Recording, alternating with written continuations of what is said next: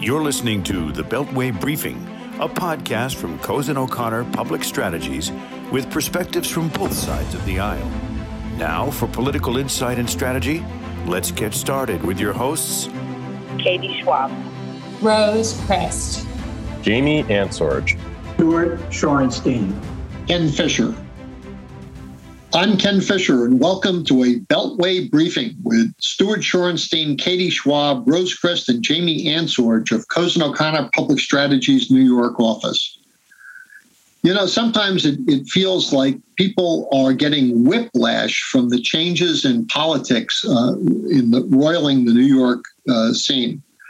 We're just getting used to the receding influence of former New Yorker Donald Trump and the implosion of his consigliere, Rudy Giuliani, formerly New York and America's mayor, the ascendancy of Chuck Schumer to Senate Majority Leader, and then more immediately, the primary election win for mayor of Brooklyn Borough President Eric Adams.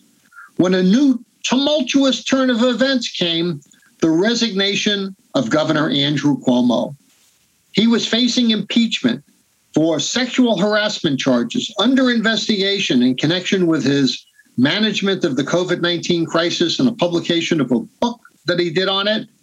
Um, and he was at the peak of his leadership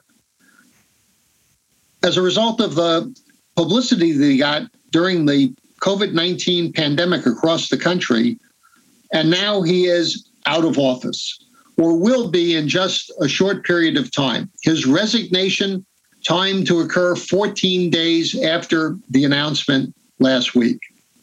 When he leaves office, Kathy Hochul, the lieutenant governor throughout his term, and an official from the upstate section of, uh, of New York, will become the first woman governor of the state. And she herself facing reelection in just a year and a half.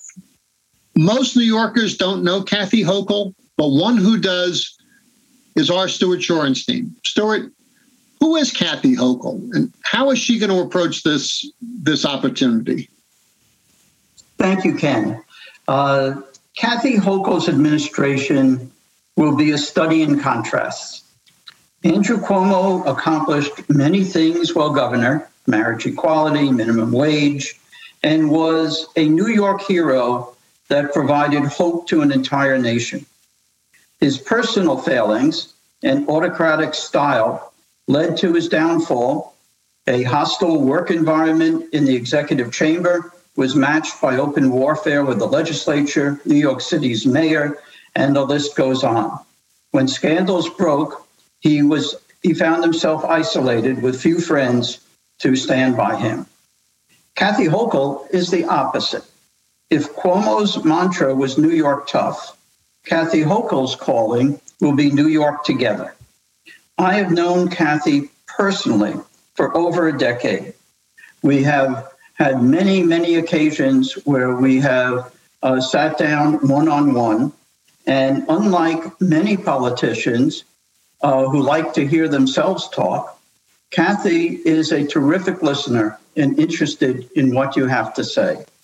Uh, we spoke uh, just the other day after the governor's resignation, and I can tell you that she is not only ready to lead, but eager to lead. And in the greatest of ironies, a year ago, talk was that she might become New York's next governor because Andrew Cuomo would run for president, as many were urging him to do. Now she finds herself in the spot of becoming the governor because of a resignation. Uh, she is smart, uh, gets a quick grasp on issues, is very politically savvy, and uh, while she does not enjoy the name recognition that others um, others may in this state, uh, there's no doubt in my mind, and I think that as the New York Times today editorialized, um, she should not be underestimated. Her name will become a household word uh, within the next few months as the governor, and she will be the governor of of all of New York. She is all New York, and she will be the governor of all New York. And yes, Kim. Stuart, um, you hosted one of those conversations with Kathy Hochul at our offices last fall, talking about the election results then. Um, the economy has been a big part of her portfolio as lieutenant governor. Um, let's listen to what she had to say. Uh, as we all know, the state of New York subsidizes every other state, with only a few exceptions. And the national economy is not going to be supercharged again until New York State's economy is. And Joe Biden will get that. Donald Trump did not see that connection. So I think that's a relationship that's going to be cemented, but there'll be policies that will be very positive for us. Stuart, the city is still reeling. The state is still reeling from the effects of the of the pandemic. Um, do you think this is going to be a big part of her focus over the next few months? I think it has to be uh, the the prime focus over the next few months. You have major issues such as returning to school, uh, masking, vaccine mandates. Uh, you have uh, but you will have a degree of cooperation among state and local governments that we have not seen uh, in recent years. You will have a degree of cooperation with the legislature uh, that we have not seen in recent years. Kathy was the head of the uh, regional economic development councils. There were 11 of them in the state. She was the leader of them. So she has been immersed throughout her entire tenure as lieutenant governor in the uh, economic uh, revival and economic development of upstate New York as well as downstate New York. Uh, she has um, uh, traveled the state and uh, into every single county repeatedly. Uh, she knows more about this state than probably any other elected official in the state and and uh, I think that she will be very very well prepared to lead an economic recovery because she understands so much what the different regions in the state need to survive and to flourish. Let's listen to another comment she made about that very topic. I'm all about New York, and it's all about making sure we've got all the resources available to us to be able to fund the programs, as you mentioned, like economic development programs and, and more support for the businesses that are hurting. That's the chicken and the egg. You know, we have to have the money to be able to do that, but we know that the money's not going to be there where it should be in terms of tax revenues collected if they're not up and running. So that's what we're wrestling with. It's going to be a, a fascinating session. Uh, I look forward to returning to Albany. Katie Schwab, a lot of the work that you do has to do with the, the sort of the streetscape of New York, um, what New York City is like at the ground level.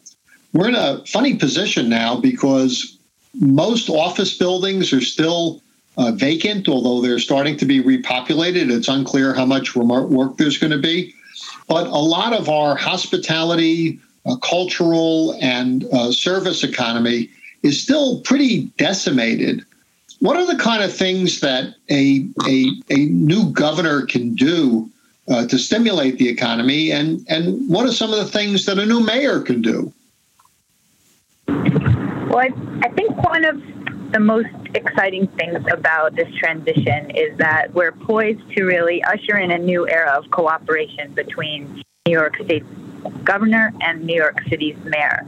The fact that Mayor de Blasio and Governor Cuomo could not get along famously quarreled over sometimes the silliest matters and sometimes really significant and impactful matters has just been a detriment to progress and to problem solving over the last 18 months, so especially over the last 18 months. So um, I know we've spoken on this podcast before about one of the strengths of the presumptive next mayor, Eric Adams, who recently won the Democratic nomination.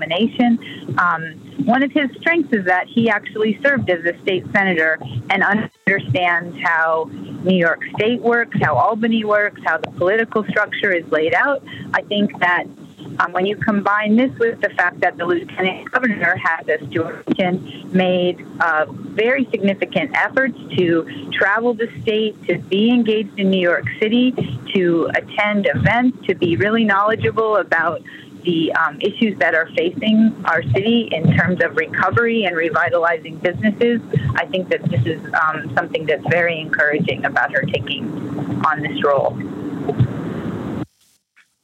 Eric Adams based his campaign in part, a substantial part, on the notion that his uh, background as a police officer, he left the department with the rank of, uh, of captain, put him in a position to, to carry out uh, a campaign for public safety, um, often saying that um, that you, you couldn't have prosperity uh, unless you had public safety.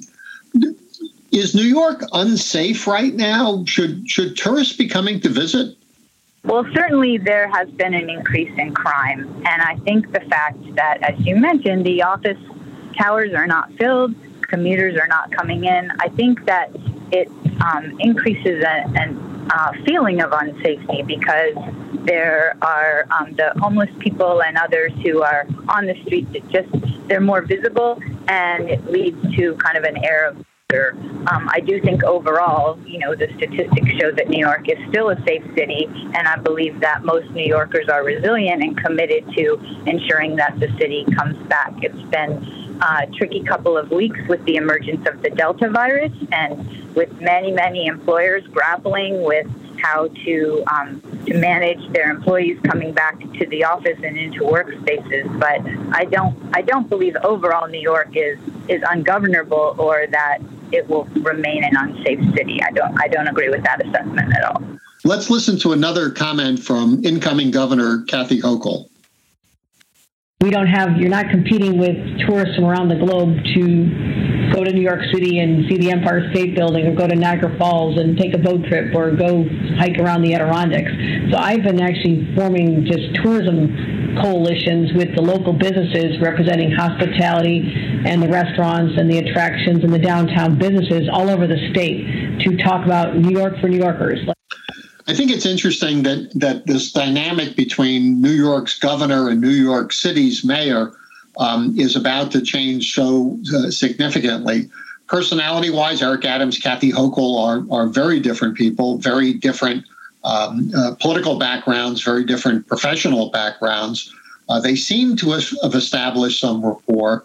Jamie Ansorge, Kathy Hochul has a history, though, of having been an elected official that I think most New Yorkers really aren't aware of, starting out as a, a, county clerk up in Erie County and then her first elective experience. Tell us about that and tell us how she's conducted herself on a larger stage as lieutenant governor.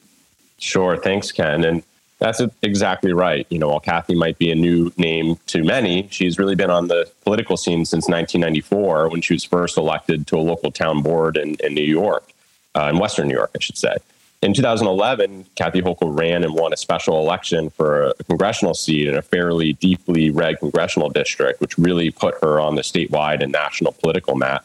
At the time, I was actually working for Congresswoman Carolyn Maloney, and I remember hosting a, a ton of phone banks for her and how excited we were when she won. Uh, her and, and Carolyn actually ended up being roommates in Washington, D.C., and uh, Kathy Hochul served one term before her district lines were redrawn and a Republican took back the seat. But during that short time in Congress, I know Kathy built uh, relationships with the entire New York State congressional delegation, uh, where she was always respected as a very savvy and collegial colleague. Um, after Governor Cuomo appointed her as lieutenant governor, she became involved in the National Democratic Lieutenant Governors Association and rose to become chair of that organization in 2020. Uh, I say this to show that Kathy is both able to quickly endear herself wherever she goes, and also that she has more federal and national connections than people may think. Uh, we know President Biden has already reached out to her earlier this week, and I expect that they've spoken. Um, and she's definitely been in touch with Senators uh, Schumer and Gillibrand.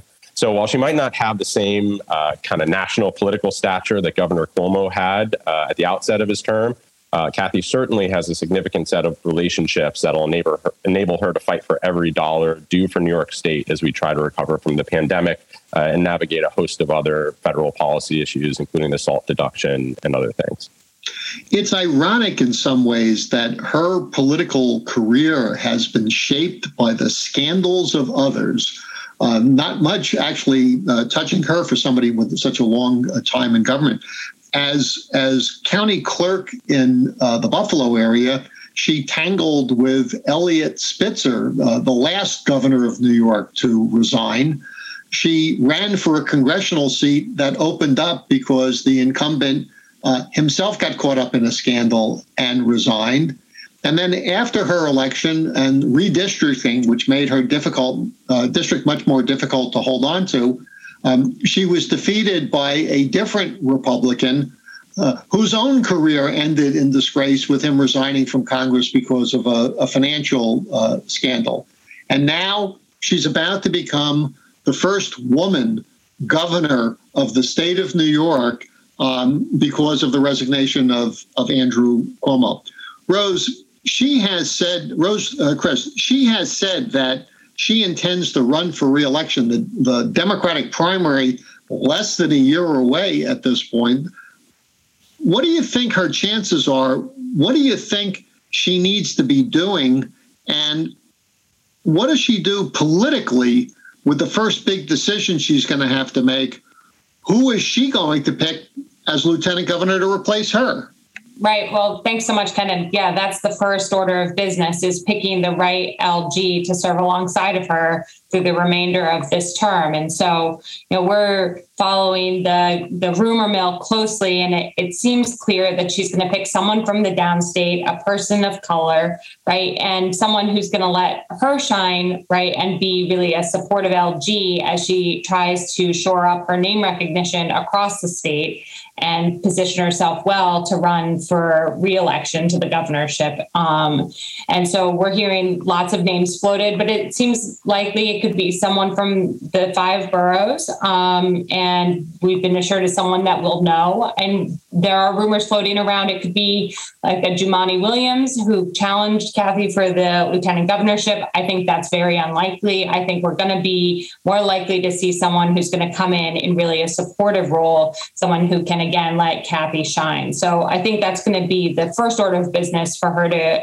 improve her chances. And then the second order of business is really watching how she navigates the upcoming legislative session we're not used to a competitive New York State Democratic primary where upstate and downstate um, contribute in different ways than when we're just talking about New York City. Um, Ed Koch famously got into trouble uh, when he was running for governor for, for bad mouthing um, upstate New York. Um, the political dynamic is, though, that power is concentrated in the five boroughs and the immediate suburbs. But there are some estimates that in a statewide Democratic primary, uh, the upstate vote could be anywhere from from you know 20 to to 35 percent. Within that constituency, um, the African American uh, uh, contribution has grown in significance, as we see by the fact that New York City has elected its second African American uh, mayor, Jumaane Williams, the public advocate, as you mentioned, uh, African American. Tish James, also from Brooklyn, um, the state attorney general, African American. Um, she needs to hold on to some part of that base that was Andrew Cuomo's. She needs to balance ideologically in a way that she doesn't alienate the more conservative voters upstate that's a that's a pretty thin tightrope, isn't it, Rose? Oh, it's it's impossibly thin, right? It's so that's and that's just talking about the lieutenant governor selection, right? We it gets even more tricky when you start thinking about how she navigates the legislative session, where already she's getting pushed from the left to demonstrate that she has the progressive chops that they're looking for. In her very first press conference, where she was sort of like laying out her very nascent plans for the transition, one of the early questions from a reporter from the city was, What about your history opposing um, providing driver's licenses to undocumented individuals living in New York?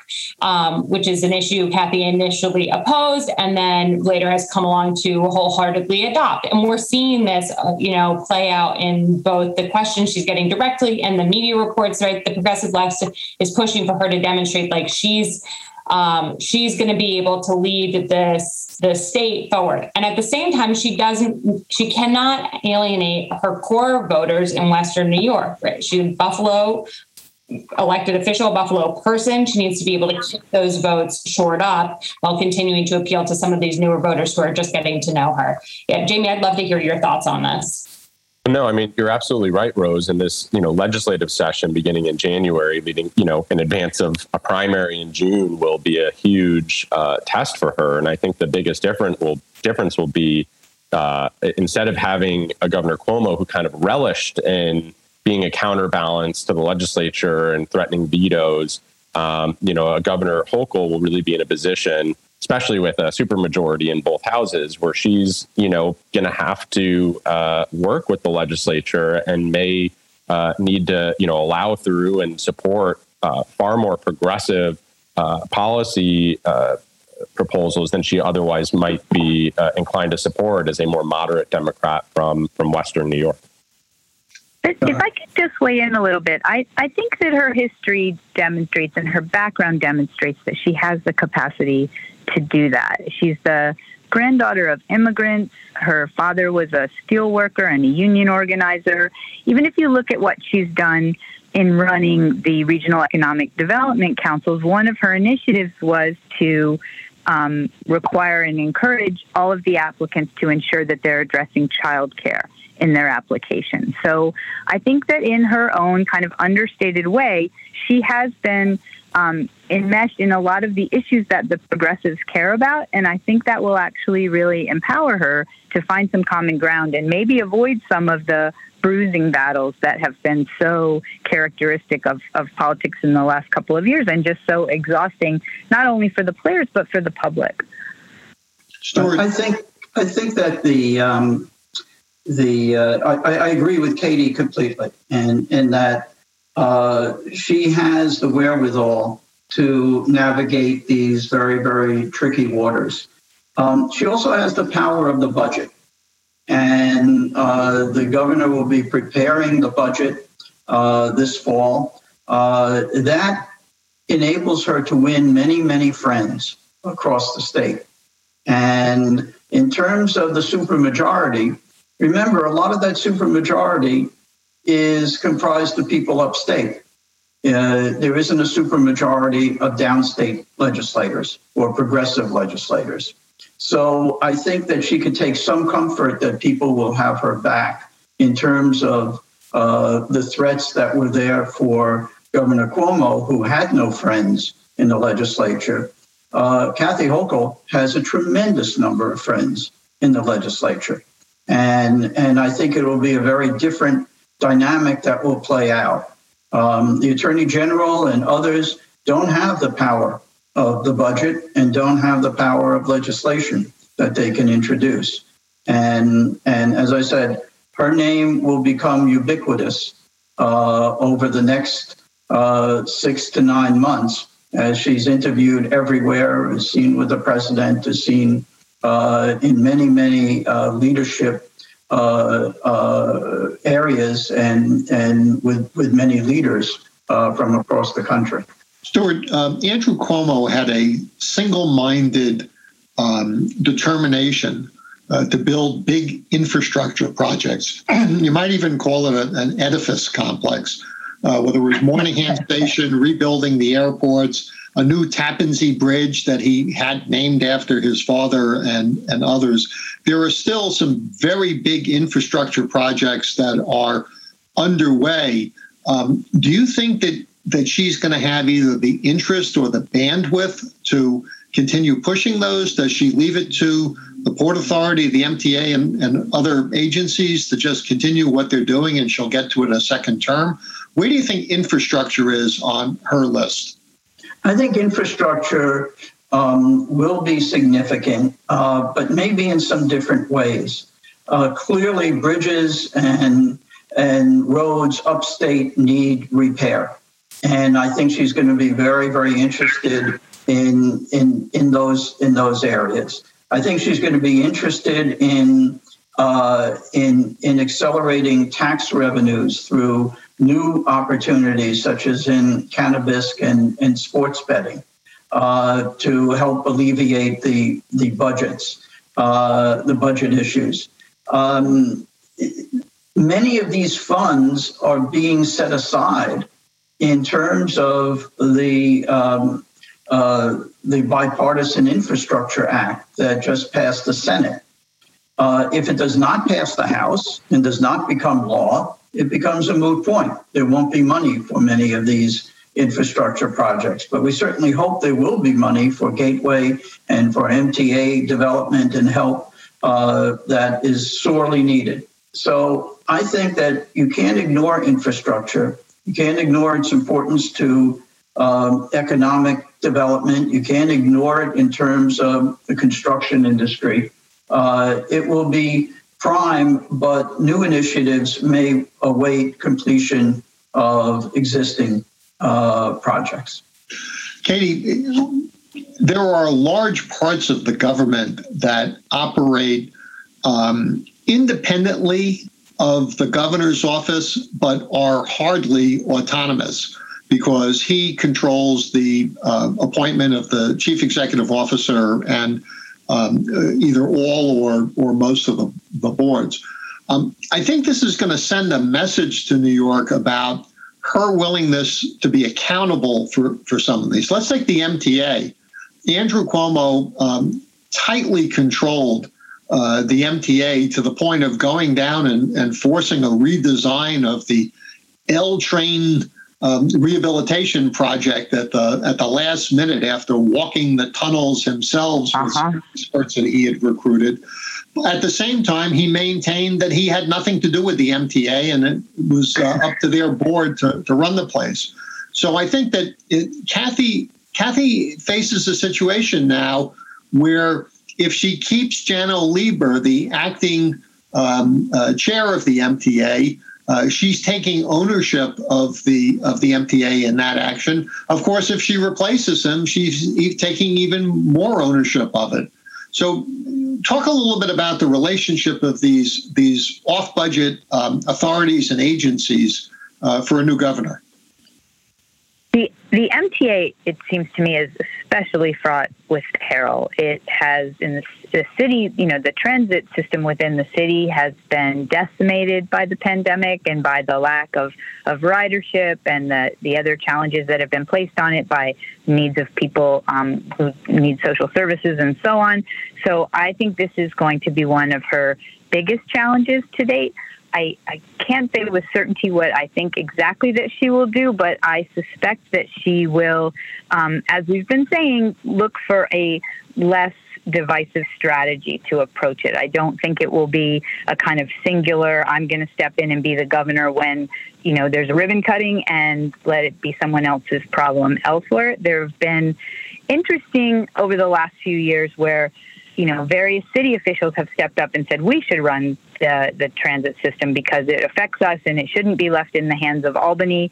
Um, those those cries have fallen by the wayside a bit given the financial straits that have you know overcome us in the last year or so. But I think that what she will do is approach this again in a more collaborative way and perhaps bring stakeholders, as the MTA was intended to do, from other areas of um, the state, you know, from the, the counties outside the state that also are served. And similarly with the Port Authority. I mean, I, I, don't think anyone really should take away the credit that the governor is due for some of the really transformative projects that have taken place under his leadership, LaGuardia Airport being particularly notable. But um, you know, in a way that's that's handing her a gift. It's a fresh start and, and a good place to sort of embark on relaunching tourism and, and saying New York is here and, and let's, you know, move forward in a positive way. As a longtime observer of the uh, of the MTA, um, I have told several chairs that their most important job was to raise the fare and get fired by the governor just before the reelection. Um, some of them have learned that lesson the, the, the hard way. Jamie? Yeah, well, just a bigger point on that. I mean, you know, people are saying that that maybe, and to some extent, hopefully, this is the end of the imperial governorship of New York, where you know Andrew Cuomo was kind of famous for requiring every decision of every agency to go through his hand personally and or his inner circle. Um, and that the agency's hands were tied, and he's famous for micromanaging, and uh, you know, it created this in you know somewhat dysfunctional, highly politicized um, environment. And I, I, just don't think that's Kathy's style. I think Kathy, tr- you know, trusts the people around her. She'll delegate responsibility, and hopefully, I don't remember where I read this, but hopefully, make people in Albany want to go to work again. Um, and you know, really change that dynamic and create a much more functional, decentralized uh, government in Albany. it. you know, yes, she's going to need all the ribbon cuttings and pictures, uh, you know, and and and and big wins possible in order to win re-election. But I think you know Kathy's going to bring a really a breath of fresh air to the entire uh, state government, and I think people are very excited about that. Rose, we are in the birthplace of the women's suffrage movement, but it took until now for there to be a woman governor. Um, we do have a United States Senator, uh, Kirsten Gillibrand, um, although she was appointed initially to her position, similar to the way Kathy is going to become the governor. Um, our favorite daughter, Hillary Clinton, uh, came close but didn't make it quite to the presidency. Um, but Tish James, uh, woman attorney general, Andrea Stewart Cousins, the majority leader of the state Senate, uh, Kathryn Garcia came very close to winning the primary election for mayor, um, and now Kathy Kathy Hochul. Do we expect a different tone because of her gender? And do we see a different dynamic in electoral politics as women step up into these positions of authority and power? I'm always reluctant to say that because she's a woman, she has a different tone or approach to governing, right? I think she has a different tone or approach to governing because that's her individual personality, right? And more about her approach to engaging with people and to leadership than about the, the fact that she happens to be a woman. So I, I I always, and I, you know, even if you look at her approach versus Tish James's approach or her approach versus Kathryn Garcia's approach. Like they all have different approaches to leadership. And you certainly can find women who have a more autocratic approach, like similar to what we saw from the from Cuomo. So I, I know that's not what you're suggesting, but it is something that we hear quite a bit in in the press is like, are we going to see sort of like a softer approach from a woman in charge? And I, I don't know that that's necessarily the case. I think people will be surprised when they begin working with Kathy to see that she is such a deft negotiator. I don't think she's someone who can be rolled easily. I wouldn't mistake her collegiality or her willingness to collaborate um, as, as a sign of weakness or like easy to be overpowered in a negotiation. So she'll be, I think, a formidable um, uh, advocate for the issues that she cares about. Um, especially when she's going to toe to toe with the legislature on some of the issues where they're really not going to be able to meet in the middle. I, I, agree with that completely, Rose. Uh, uh, I think you you hit it right, nail right on the head. Uh, Kathy knows the processes. Uh, she's not a stranger to Albany or to the New York legislature or to the people. Uh, I think she will be a very, very adept negotiator uh, with a different style maybe a little less vinegar, maybe a little more honey, but getting what she wants at the end of the day. And I think that's what um, will determine her success or failure. As I as I said to her when we talked two days ago, uh, leave the politics aside and govern. If you govern well, the people will reward you. And if you don't govern well, all the politics won't help you. And I think that she has a, an appreciation of that message because she is um, uh, she she's benefited um, all the way through, it, it, even to the extent of wondering whether she should uh, look to run for another term as lieutenant governor. Uh, she had the opportunity to run for Congress last year uh, in a in a special election, and she passed that by, even though it was her old seat. Uh, and now she's been rewarded by having made a terrific judgment uh, even if you couldn't quite foresee how it would be such a terrific judgment. Jamie, many of the elected officials that first called for Cuomo's resignation when the um, allegations of sexual harassment of his staff members first surfaced before the investigation um, were younger members, uh, elected more recently in some cases, some a little bit more uh, more veteran. This di- uh, generational shift in politics does that does that pose a threat to her that she doesn't necessarily get the benefit of the doubt from younger and more ambitious pals? It's a good question, Ken. I mean, you know, to Kathy's credit, I mean, she has done a lot of work kind of at the retail level, um, going to events, building relationships um, with uh, young, you know, rising political leaders, especially in downstate, um, where she's made a lot of friends. Um, you know, I think her attachment to the Cuomo administration, um, you know, put you know, kind of puts her at least at the outset at odds with uh, some of the the more progressive members of the legislature. Um, we know people like you know Alessandra Biaggi has been you know they've been rumored to be considering a run, but now that uh, Cuomo stepped down, it's unclear whether that'll happen or not. But that will be one of her top challenges: is can she win over the kind of younger, more progressive, downstate, um, you know, uh, caucus? Um, which is diverse in its own way in terms of there's young folks, you know, from you know Hudson Valley and Bay Ridge who are you know progressive, you know more moderate progressives, um, and then there are the more kind of ultra progressives. And you know, I think she has friends everywhere. The question is, can she deliver on a policy agenda that uh, makes those folks feel like she speaks for them? But look, this is a huge opportunity. This is a once in a you know decade uh, movement of pieces um, that uh, you know helps every kind of everyone below move up. And so, you know, everyone is is positioning and jockeying, and uh, you know, we'll see how uh, carefully and effectively Kathy's able to to navigate it. But I think, you know, I think her LG pick is the first uh, test of that. Okay, so go ahead, Katie. What I was going to say is, I think it will be interesting to see how Kathy's political style develops over the coming weeks and months because her style is more understated and traditional in terms of being very personal. She's very present when she's she's around you, um, and I think a lot of the younger members have much more of a social media, Twitter-based political style, and so maybe building relationships with those uh, members and, and those activists will require her to kind of emerge a little bit more in that realm. And I just think it will be interesting to watch to see if that happens. Katie, I think you're absolutely right. And I think we're going to get an example of that uh, coming up very soon. Uh, we talked the other day, uh, uh Kathy and I, about her upcoming inauguration. And I think that's going to give a real glimpse at her political style, the kind of inauguration that she will have. Okay, so it's a couple of weeks from now. Um, the inauguration celebration is ongoing.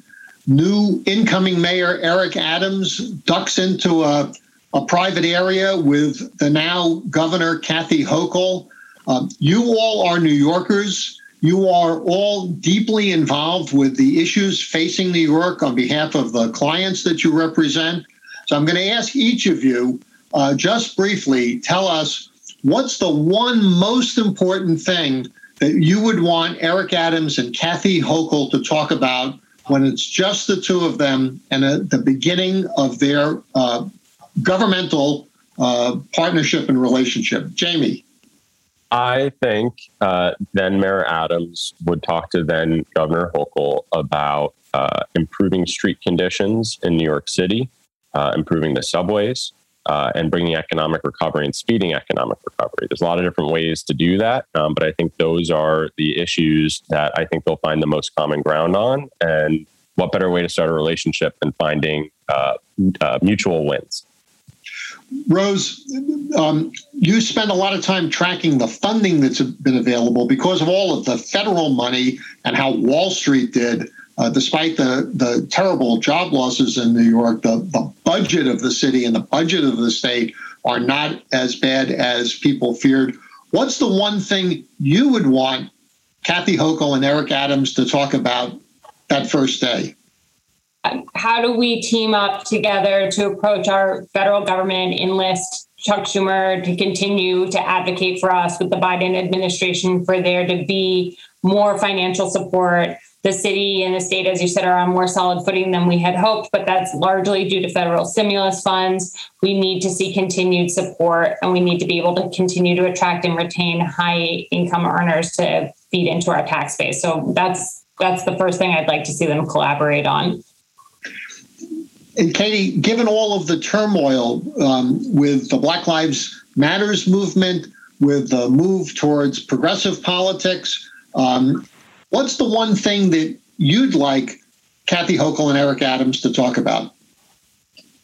I actually expect that well, a main priority should be education reform and really doubling down on improving early childhood education and K through 12 education, especially in communities of color where people have been underserved for generations. And how do we fix that so that people have opportunity um, going forward? Stuart, what do you think is the most important thing that the new mayor and the new governor should talk about? I think um, Eric Adams spoke to us uh, last week about changing dynamic from being lucky to creating opportunity for everyone. And I think that education, as Katie said, is a key ingredient to creating that opportunity. It's essential. But public safety is also vital to creating economic opportunity in the city. We saw in the 70s and and and uh, uh, later in the early 90s, economic opportunity was eclipsed by fear and and fear from in terms of public safety. And I think that that's an area that they can both agree on. They can agree about guns. They can agree about many many other items in terms of that, and draw on each other's experience. I think you're going to find a level of cooperation that we haven't seen in in at least a decade and and that that is going to bode well for the city and the state and the future of the people who live in it. I want to thank Stuart Shorenstein, Katie Schwab, Rose Chris, Jamie Ansorge for a very interesting discussion. New York City politics, like the weather, you wait long enough, it'll change. And when it does, we'll be back to give you our insights. I'm Ken Fisher. Thank you for joining us.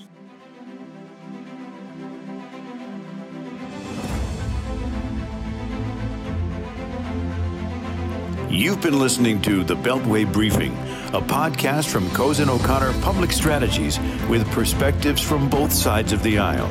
Please subscribe to our podcast so our episodes are automatically sent to you when they are released.